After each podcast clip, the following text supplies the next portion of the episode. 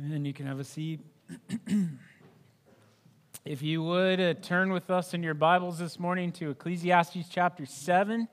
We will be in verses 1 through 14 this morning. I love that uh, last song that we just sang because it really is the story of what we've been talking about with Ecclesiastes. Um, Solomon sort of has this one main thesis that he laid out for us in the first chapter, and that is that life apart from God is meaningless, it's all vanity.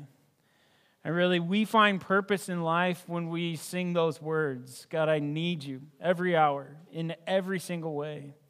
I need you. Um, Solomon, in an effort to help us understand that, uh, he's been sharing his wisdom with us, and so he set out to prove that life is empty under the sun without God. Um, he's done that by sort of exploring all of these different routes that really we all take when we're trying to find meaning in life apart from God. There are some of us that would try philosophy, some of us would try the escape route of pleasure, um, some of us would try the escape route of work. Oftentimes, we go to our goal is to sort of accumulate affluence or money. Some of us go to even just like more family to fill the emptiness that we might feel. We try wisdom in all of these ways that people attempt to fill up the void in their life. We've been talking about this now for seven weeks. Solomon says all of those things fail without God as our true means for satisfaction. You might ask the question, especially if you're joining us for the first time well, how does this guy know? Well, let me tell you. Solomon isn't just speaking as some person that's been to college and now he has a degree, and so he can tell you about these theories that he's learned. He's not just speaking because he's some wise old sage. This is not an attempt by him to teach us something Solomon that he doesn't have experience in. Solomon is basing all of these things off of the reality that he tried to fill the void with everything you can think of. Solomon has been able, though, to experiencing to experience all of these things that we try to think of to the max, right? Wealth, productivity, work, family, marriage times a lot, um, pleasure in life that existed, anything that you can think of, Solomon has tried. And not just a little, not just kind of. All of these things he has lived out in a, in a state of exceedingly beyond anything that 99.999999 forever could even imagine. In fact, nobody in this room even understands what Solomon experienced. And what Solomon concluded after trying out all of these different things and we live in a world where we just try out stuff, right? How will I make myself satisfied? I'm going to try a thousand or a million or a billion different things. It's really like the source of most of our issues, probably all of them, right? What did Solomon conclude when he tried out all these different ways to fill his heart without God? He concluded that his experience, from his experience, that they all fail, all of these things fail in bringing satisfaction and contentment and joy. So, up to this point in Ecclesiastes, Solomon has really only explained one thing to us from a positive standpoint. Only one thing. Positively, he has told us that what truly supplies meaning to us in this life is knowing that God is good and acknowledging his providence. He says, Fear the Lord, but it's realizing that God is good, stand in awe of him, and acknowledge his providence, that he has wisdom and foresight, and that he reigns above all of it. Today, Solomon's actually going to go back to the reality of God's providence again as he talks to us about wisdom and folly. Those who are wise see God's providence in life, and then those of us who maybe are foolish, we don't see God at work. I want you to hear me really clearly on this. In fact, if you're taking notes, I would write this down that the key to understanding Ecclesiastes chapter 7 is this we have to embrace the reality of God's providence. It is the key to living wisely in this life and to experiencing meaning in this life. As we read chapter 7 today, it's important for us to know that what Solomon is doing is he's going to present a series of opposites, a series of contrasts in order to teach us.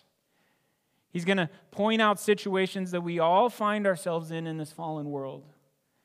And what his goal is for us is to show us that true wisdom believes in the providence of God. It's madness for us to try and make sense of life apart from God. Let me start this morning by reading to us the last verse of chapter 6. It's verse 12, and it says this For who knows what is good for man while he lives the few days of, of his vain life, which he passes like a shadow? For who can tell man what will be after him under the sun? So, the reason I would read that verse to us this morning is that Solomon is asking a question here that verse, chapter 7 is going to answer. He's getting really practical here in chapter 6, and he's wondering how can we live well during our few and passing days on this earth? If all that Solomon is saying to be true is true, how do we live well in our few and passing days on this earth? I think we all ask questions like that. How do I live best on this earth? If life apart from God is meaningless, then how do we see God in our few days on this earth? And in chapter 7, he's going to answer this question by telling us that the meaning, com- meaning comes when we rely fully on the providence of God. Wisdom comes when, as Ecclesiastes chapter 3, verse 11 says, we believe that He has made everything beautiful in its time. He is in control. God is providential.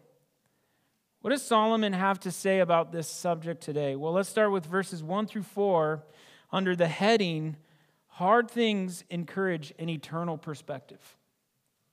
Hard things encourage an eternal perspective.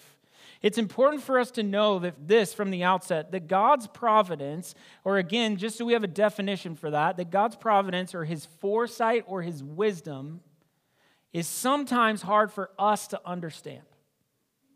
Anybody? Amen on that one? God's providence or his foresight or his wisdom is really hard for us to understand. And that hard things for us are often good things in God's economy because of what they produce in us. Hard things for us are often good things in God's economy because of what they produce in us. And with that statement, I think it's right then for us to say that in this passage, we might discover that some of the medicine that tastes the worst to us has the best cure for us. Some of the medicine that tastes the worst for us has the best cure for us. And so Solomon lays out a number of better than statements in these Proverbs here in these verses. And some of the things that he calls better, we might look at and we might say, well, those are worse. But he's pointing out that hard things might ultimately be better for us than easy things. As parents, we understand this. If you have kids, you understand this. It isn't hard for us as adults to understand that broccoli is better health wise than licorice, right?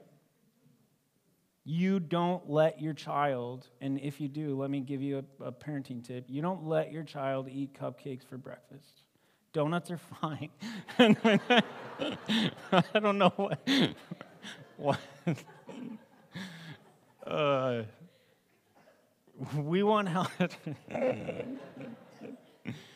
We, that's what I had for breakfast this morning. We want healthy things. Sometimes hard things are better for us than the things that we love the most. In the first four statements, Solomon suggests that there is much to be gained by sober reflection on sorrow and death. Clearly, those are hard things. Look first with me at verse 1. It says this A good name, this is chapter 7, verse 1. A good name is better than precious ointment, and the day of death than the day of birth. So we start with this comparison here of ointment versus a good name. A little bit of context I think is important, but in the dusty communities of biblical times, scented oils or perfumes were valuable, right? Those were valuable things. And so we should be aware that perfume or ointment, which is what the verse calls it, could only be purchased by affluent people in Solomon's day. And so, fine perfume was an indication of somebody's wealth. You were someone if you smelled good. And so Solomon starts with this bit of wisdom by saying this a good name is better as a better legacy than the fragrance that's dispensed at the mall. He's saying your name is not attached to what you can purchase. Your name is not attached to your shoes or to your clothes or to your ointment or to your fragrance, even if everybody else in your world says it is. Solomon is pointing out to us that the character of your reputation is more valuable and enduring than the expensive scent of the perfume that you are wearing. A good name can go well beyond the grave, but the scent of perfume, it ceases to linger very quickly. And we could say it like this, and I think for a lot of us who are parents, we're constantly trying to teach our kids this. We could say this who you are is way more important than what you have or do not have. And so Solomon starts us off with something very practical this morning. And he says, Whatever you do in your life, remember this your legacy, irrespective of your money in the bank, the best legacy that you can leave your children is a good name. A good name is far better than any amount of riches, and Solomon calls us all to wear the cologne of good character here in the first verse. Maybe before we move on, I could ask us all an important question, and that is this What kind of name are you making for yourself? What kind of name are you making for yourself? What do people know about you? What happens when your kids hear this question? Are you the daughter or the son of enter your name? Solomon's first comparison here in verse 1 is actually setting up this question. And here's the question Well, how can my name be good and last beyond me? His second com- comparison in verse 1 begins to answer that question in how God uses everything for his glory in God's providence. He says this just as a name is better than perfume, so the day of death is better than the day of birth. What does he mean there? Why is death, why is a death day better than a day of birth? None of us would rather attend the funeral than go and see a new baby that's just been born. What is Solomon saying here? Well, he's saying that funerals possess and reveal ultimate questions. They reveal issues and answers about life that birth never will. As many of you are aware, my dad passed away in December. We had a lady in our church in January, and this is closer to home for a lot of you. Jackie Hegathorn passed away in January. And at both of those memorial services, both of those funerals, it revealed more about life in those moments than their days of birth did the day they were born. At both of their funerals, God was at the center and God was glorified in their days of death. Their funerals revealed certain ultimate issues about life. A funeral reveals what a person has lived a life for. Their funeral revealed what they invested in. A day of birth does not do that. Solomon continues on with his wise words in verses 2 through 4 with these words It's better to go to the house of mourning than to go to the house of feasting. For this is the end of all mankind, and the living will lay it to heart. Sorrow is better than laughter, for by sadness of face, face the heart is made glad. The heart of the wise is in the house of mourning, but the heart of fools is in the house of mirth. Mirth meaning laughter or entertainment. So Solomon is really laying it on thick here, isn't he? He suggests now that it's better to go to a funeral than it is to go to a party. Why? What is wrong with this guy? Here's the reality of what Solomon is saying. He knows that the day of death is better than the day of birth because, paradoxically, death has more to teach us about life than the day you were born does. Solomon suggests that we would be better off going to a funeral than to a party. This could be really confusing. It could be very difficult for some of us to hear, but just try and hold on with me for a couple of minutes here. Solomon is not, hear me clearly, denying that laughter and feasting have their place in life. He is enjoying life. He's told us to enjoy life through this book. Jesus enjoyed life and parties. In fact, his first miracle when he started his earthly ministry was at a wedding where he turned water into wine. Hello. And even in Solomon's comparisons, Solomon assumes that it is good to celebrate, especially when we do it for God's glory. The banqueting table is one of the Bible's most positive images of divine blessing.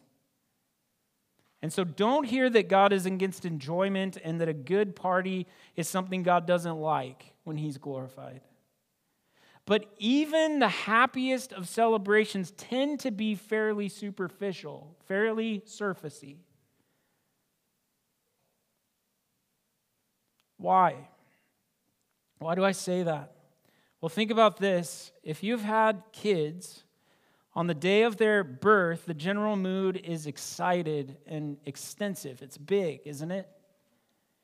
You look at your kid and you think, well, this is going to be the next NBA All Star. That's what we do to our children, right? The world is their oyster. They start walking when they're five, and you're like, wow, they're advanced. we think highly of our children, right? And I don't know about you, but I did not look at any of my children, all three of them, on the day that they were born and think about life's brevity. I did not think about human limitations at all when they were born. I let my hope to run high, which is good and right. I thought about all that they would do and how amazing they are. And again, it's natural and it's good that we would think about our kids that way. But at the house of mourning, on the other hand, the mood is thoughtful and the facts are plain. We are face to face with reality at a funeral. Going to a funeral or going to the cemetery is better in this sense. It teaches us to be wise in the way that we live and to prepare to die because it points to the reality of life and its brevity. I read something that I found really fascinating this week about old New England churches. If you were to visit an old church in New England, you would notice that many of them have cemeteries in their churchyard, which is not uncommon even around here. But along with that, you would notice that the windows of the sanctuaries at the back of the sanctuary towards the cemetery would be clear glass rather than stained glass. Here's what's interesting to me they did this so that the pastor would have been able to see the graveyard as he preached as he communicated his message to the congregation, a very serious message was being communicated to him. And that was this message that every Sunday, the people that he was preaching to would eventually fill that place or that cemetery, and ultimately, they would stand before God to be judged. And the point being this for all of us death helps us to think about life, it makes us serious about our choices. And so hard things give us perspective on eternity better than parties do. The prayer of Moses is a good one. In Psalm chapter 90, verse 12, he said this So teach us to number our days that we may get a heart of wisdom. And again, Solomon isn't being morbid here. I'm not trying to put you or make you depressed. This is where the Bible's going today. He is saying that life's difficulties have the potential to awaken a spiritual dimension in us. Sorrow makes us think about life, its meaning, and our priorities. A party rarely does this for any of us. Sorrow and suffering often bring us to God, while pleasure seldom does. Folly does not see the value in hard things. Wisdom sees the value in hard things because wisdom tells us that God is working there too. This for sure goes against the prevailing attitude of our culture, which does as much as it can to deny the reality of our mortality. Our world would tell us to pretend that we will live forever. Do not ever think about death, the world would tell us. We like to live, laugh, and love. That's it, right? Charles Spurgeon says it well in his writing. He says, I'm afraid that all the grace I've gotten out of my comfortable and easy times and happy hours might almost lie on a penny. And affliction is the best bit of furniture in my house. Alistair Begg, who's a preacher, says it this way In other words, life confirms what the Bible conveys that more spiritual progress will be made through failure, disappointment, hard times, and tears than will be discovered as a result of success, laughter, easy times, and trivialities. Again, in our world, this is hard to accept, but Solomon is saying that it would be folly to see the struggles in life as only bad. In God's economy, the wise person, and you and I wanting to be wise and live for God, we see the value in hard things in life. Why? Because hard things encourage an eternal perspective. Solomon moves on then in verses 5 through 14 with the reality that hard things develop godly character. Hard things encourage an eternal perspective, but they also develop godly character right now. In the second section of this passage this morning, Solomon reminds us that God loves us too much to let us remain as we are. Look at verses 5 and 6. They say this It's better for a man to hear the rebuke of the wise than to hear the song of fools. For as the crackling of thorns under a pot, so is the laughter of the fools. This also is vanity. So, Solomon here, he's likening the meaningless praise and laughter of fools to the crackling of thorns under a pot. What does that mean? Well, branches of a thorn bush thrown on a fire, what they will do is they will flame up with rapid intensity, providing a short and a hot burn. If you need heat quickly, then this is, this is how you do it, but it's going to burn out really quickly. I think of all the times in Montana, and I've even done it around here, but where we were camping and trying to build a fire, and um, while we were camping, I just was piling up pine needle after pine needle, needle on top of the fire. Anybody else do that? Why? Because I love 20 foot flames. The explosive flames are awesome.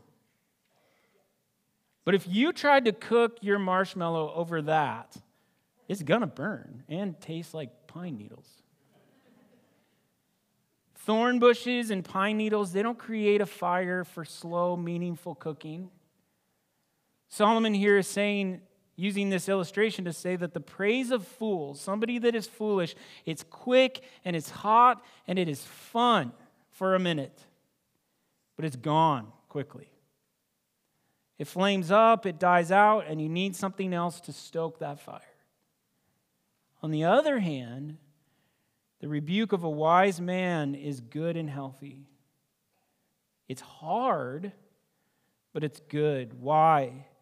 Because it can change your life forever. It actually reminds me of another proverb that Solomon wrote in Proverbs 27, verse 6. He says, This faithful are the wounds of a friend Profuse are the kisses of an enemy. Another translation would say, The wounds of a friend are better than the kisses of an enemy. Now, this doesn't mean that our friends should be mean just to be mean. But wise people point us to the truth of God's word, even if it's hard. Someone who cares enough to confront us biblically will tell us to get serious about life and death. And so, for you and for me, listening to the constructive criticism of a godly friend, even if it's difficult, can save our soul. Wise people will teach us not to live for today, but to live for eternity. And again, it can be so hard to hear. But God uses hard things to grow us and our character. So Solomon is saying, Be wise. Let me ask us some difficult questions, maybe in this context. One is this Do you go to places where you can receive wise and life giving correction? Do you read the Bible? Do you listen to the Christ centered, to Christ centered, spirit filled, God honoring preaching? Do you spend more time with people who are farther along in their spiritual journey than you are? Are you around the wisdom of God in proportion at all to the amount of time you spend checking social media? When you hear something serious about spiritual things, even if it's tough for you to hear, don't laugh it off. Take it to heart. God is moving in hard things that godly people share with us. Solomon moves on now to verses 7 through 10, and he says this. Surely oppression drives the wise into madness, and a bribe corrupts the heart. Better is the end of a thing than its beginning, and the patient in spirit is better than the proud in spirit. Be not quick in your spirit to become angry, for anger lodges in the bosom of fools. Say not, Why were the former days better than these? For it is not from wisdom that you ask this. Now, it would be really easy here at this point to say that Solomon's being negative. Maybe we read this and we think he just wants to get to the end of life because he says, Better is the end of a thing than its beginning. He has just talked about death and funerals. He's talked about somebody giving you a wise word that might hurt you. Is Solomon just flat out depressed with life? Is he trying to ruin our life? No. He isn't. Remember, he has a view of life where God is providential, he reigns above it all. And when Solomon talks about the end of something, what he's doing is he is pointing us to the result or to the outcome. The end is the end product. And so Solomon is saying there are many things in life, and this is true, that do not seem promising at the beginning, but patience is key because God is doing something and it will be good in the end. Here's the thing for us the injustices of life cause many of us problems. Even those of us who are believers, and they cause us problems, especially when we don't allow God time to set them straight. And the reality is that we may never see what God is doing with some of the things that we struggle with until eternity. And so it's easy for us to become discouraged. It's easy for us to become depressed because oppression rules and it reigns in our country and throughout the world and even in our town. Government officials, politicians, pastors have all sold out and this is the world that we live in. These realities can be very discouraging, can't they? But it's important for us to remember the one who will have the last word. Solomon is pointing us to the reality that wisdom, a person who is wise, knows that the end of God's work is better than its beginning. Maybe we can see this principle most clearly in God's plan of salvation. Go with me for a second, even just in your mind, to Bethlehem. What do you see there? We see a young mom with her older husband, a humble stable, and a baby in a manger. Who would have ever imagined that this was the start of an empire? That the baby would become a king? and that by offering himself as a sacrifice, he would gain the forgiveness of sins for the people from all nations. Yet the end will be much better than the beginning. What began with the God of the universe coming as a baby will end with the consummation of his eternal kingdom. We're not even there yet. This is why Solomon emphasizes patience in verse 8. He says, The patient in spirit is better than the proud in spirit. Our Western world has lost its taste for long haul living, haven't we? We want everything right now. Right now, we crave instant food, instant coffee, not instant coffee, blech. instant gratification, instant entertainment. We have computers in our pockets. We want it and we want it now, and we want God to move as fast as the fast food drive through moves, maybe faster. How many times do I allow myself to be impatient? This is just me when someone sits three seconds too long at a light that's green. And here's the thing that we need to know when we talk about our spiritual lives and what God is doing our providential, sovereign God uses patience.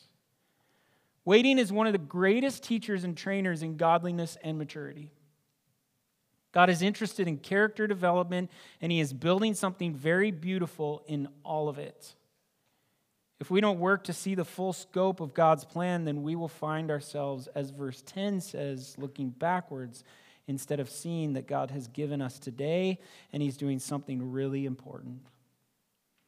Wisdom says that hard things are a part of God's plan because He's forming something in me. Solomon goes on now into verses 11 through 12, and I'm going to hit these real fast. It says this Wisdom is good with an inheritance, an advantage to those who see the sun. For the protection of wisdom is like the protection of money, and the advantage of knowledge is that wisdom preserves the life of him who has it. So Solomon has made multiple exhortations in, these passage, in this passage so far about life and death and about wisdom and folly and about waiting patiently to see what God will do, trusting the providence of God. He's teaching us the right way to look at life. And in these verses, all that he's really saying is this money can be a good thing in that it offers some protections against the practical difficulties of daily life. And Solomon is saying, in the same way, wisdom is a good inheritance because it is a protection for our soul. It helps us deal with hard times and death, and it gives us a long term view of what God is doing in the world. And true spiritual wisdom gives us spiritual vitality as long as we live. And when it comes time to die, spiritual wisdom will lead us to everlasting life. And in that way, what Solomon is saying is wisdom is like currency, it's good to own. Solomon ends today's passage with these powerful words in verses 13 through 14, and they say this Consider the work of God. Who can make straight what he has made crooked? There's the providence of God right there. In the day of prosperity, be joyful, and in the day of adversity, consider. And if you're going to underline anything, this little phrase is so powerful. God has made the one as well as the other, so that man may not find out anything that will be after him. So Solomon ends today's passage by explaining why we cannot understand what, why God uses adversity or hard things and prosperity as he does. He says, God bends certain things and there is nothing that we can do about it. And he says, My advice to you is pretty straightforward. Wisdom says this God has made the one as well as the other. There are crooked things that we cannot straighten, and we must learn to believe and say this God, you are good, and you are God. You are powerful, and I trust you. I believe in you, and even though I do not like some of the things that come from your hand, I think that I accept them with joy. God does not waste sorrow and adversity. Solomon is saying that it's silly to go out on a good day when it's sunny, like it is today, and say, Oh, God has done a wonderful job today and then to go out on the next day when it's cloudy and windy and it dumps a bunch of snow and the visibility is low, which has never happened to us here, and hopefully it will never happen again. But it'd be silly for us to go out and say, well, God must have taken a vacation today. That's not true. God is as much in control of the bad days when the weather stinks as he is in the sunny days. God is actually in control of the good days and the bad days in our lives. And folly, if we want to not be wise as believers, says that God has no forethought. Wisdom stands on the providence of God even when it's terribly difficult for us. And I know that this is so hard to work out for us. It is, because we want to be God. But this is truth from God's word, and it gives us perspective that is essential to our life in this world. Wisdom means seeing that even in the hard things, God is at work. I want to be really, really clear with you. It does not mean that God likes sin. It does not mean that God is mean. It does not mean that God creates hardship for us. Wisdom believes that God is even using the hard things for our good and for his glory. You may be familiar with the story of Job. He lost his health, his wealth, and his children, and he had it so bad that his wife, his own wife, said this to him in chapter 2, verse 9 of Job. She said, Do you still hold fast your integrity? Curse God and die. What a lady. we should, that should be part of premarital counseling. What a wife says to her husband. Sorry. But then, Then Job, don't, don't worry. There's plenty of instances in the Bible of men making equally or worse errors. Okay. Then Job says to his wife in verse 10, You are talking like a foolish woman. Then he says, Shall we accept good from God and not trouble? This is what the Bible says in Job chapter 2, verse 10. In all this, Job did not sin in what he said. He accepted the good and the bad and knew that God was building something in him. So, what do we do with this passage? We've seen in Solomon's words today that wisdom means seeing that God is using it all. The wise person would look at all of life and doesn't see any of it as meaningless.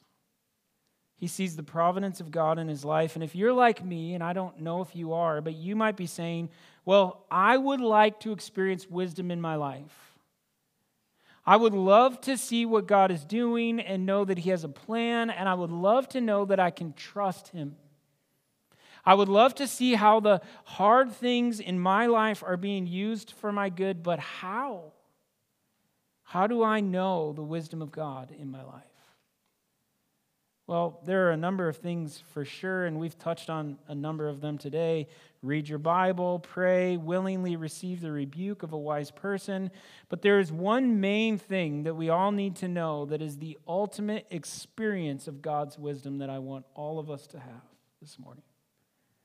The worship team can come on up. How do I know the wisdom of God? Here's what we should take with us the wisdom of God is expressed in Jesus Christ. When we go to the Word, which we do every Sunday, and when you guys read your Bibles on your own, we should be looking for two different things always. One, what does this passage tell me about me? And two, what does this passage tell me about who God is? Well, the Bible was written for us to pull back the curtains and reveal to us the one who sits at the center of all things. The Bible doesn't just reveal God in his position and in his power and in his plan, the Bible reveals to us his character as well. God is creator, controller, and king of all kings. He is boundless in authority and in his wisdom and in his power and in his providence. And, and this is key, he is slow to anger, abounding in love, merciful, tender, and he is kind, and he is forgiving, and he is long suffering, and he himself is grace. And the Bible also tells us about you and I, and that we are the creation of this wonderful God. But sin has made us fallen. We were created to be dependent on Him, but sin does something to us and it makes us rebellious and it makes us think that we're better gods than He is. Sin makes us quest for independence and self sufficiency. Sin makes you and I love what is foolish while thinking that we are wise. Sin makes us think we are capable of what we are not. Sin makes us think we are righteous when our hearts are corrupt. And the Bible lovingly confronts us with everything that we are not so that we can run after everything that we could be. And today, Ecclesiastes chapter 7, what it's doing is forcing us to face our foolishness and failure so that we can run to the one who is wisdom. And I say this a lot, but the Bible calls us to do what we cannot do. And here's the beauty of all of this God's word does not say, be wise, believe in the providence of God, and then good luck, you're on your own. God's word does not say, sorry, God's word does not leave us where we are helpless. God's word always introduces us to the one who gives us absolutely everything that we need. And this is what the gospel is all about. The cross makes a way for the one who is everything that you and I are not and He becomes for us everything we need. We need the wisdom of God. And so, what should I do? Fix your eyes on Jesus Christ. That's the answer. 1 Corinthians 1, verse 30 says this about Jesus, and because of him, you are in Christ Jesus, and this is who Christ is, who became to us wisdom Do you notice that? He is wisdom from God, righteousness and sanctification and redemption. This is God's wisdom. It is found in Jesus Christ. You cannot find this from Oprah. You cannot find this on a Barnes and Noble bookshelf. Those places are going to offer you philosophy and Eastern mysticism. You cannot find this in religion. You find God's wisdom for life in Jesus Christ. He himself, 1 Corinthians says, is our wisdom and our righteousness. I came across this verse yesterday, but it comes from Second Chronicles 20, verse 12. And it's at this part in Second Chronicles where God's people they didn't know what to do. The situation was beyond them. And they said this at the end of Second Chronicles 20 verse 12. They said, "We do not know what to do, but our eyes are on you." Jesus is the wisdom of God. And I would imagine that in life we would ask ourselves if it's hard, I don't always know how to proceed. And today, wisdom is found in believing in God's goodness and providence and fixing our eyes on Jesus Christ. And maybe you say today that I want to see what God is doing in my life. I want to walk in wisdom. Ecclesiastes would tell us that wisdom believes that God is working in all things. And our job is to fix our eyes on Christ. Come to God like this say, Lord, I am foolish. Give me your wisdom to see and follow your truth. Give me your wisdom, Jesus. Rule in my heart. Lead my life. I trust you. The wisdom of God is found in Jesus Christ. Let's pray. Father, thank you again for your word. God, thank you that you are good and that you love us. And that, God, even in the hard things, you're drawing us to yourself, that you're creating character in us that you didn't just begin a good work, but you're faithful to complete it in us, God. We trust you. We love you. We thank you for Jesus Christ, that your wisdom is in Christ, and we can have that in a relationship with him. In Jesus' name, amen.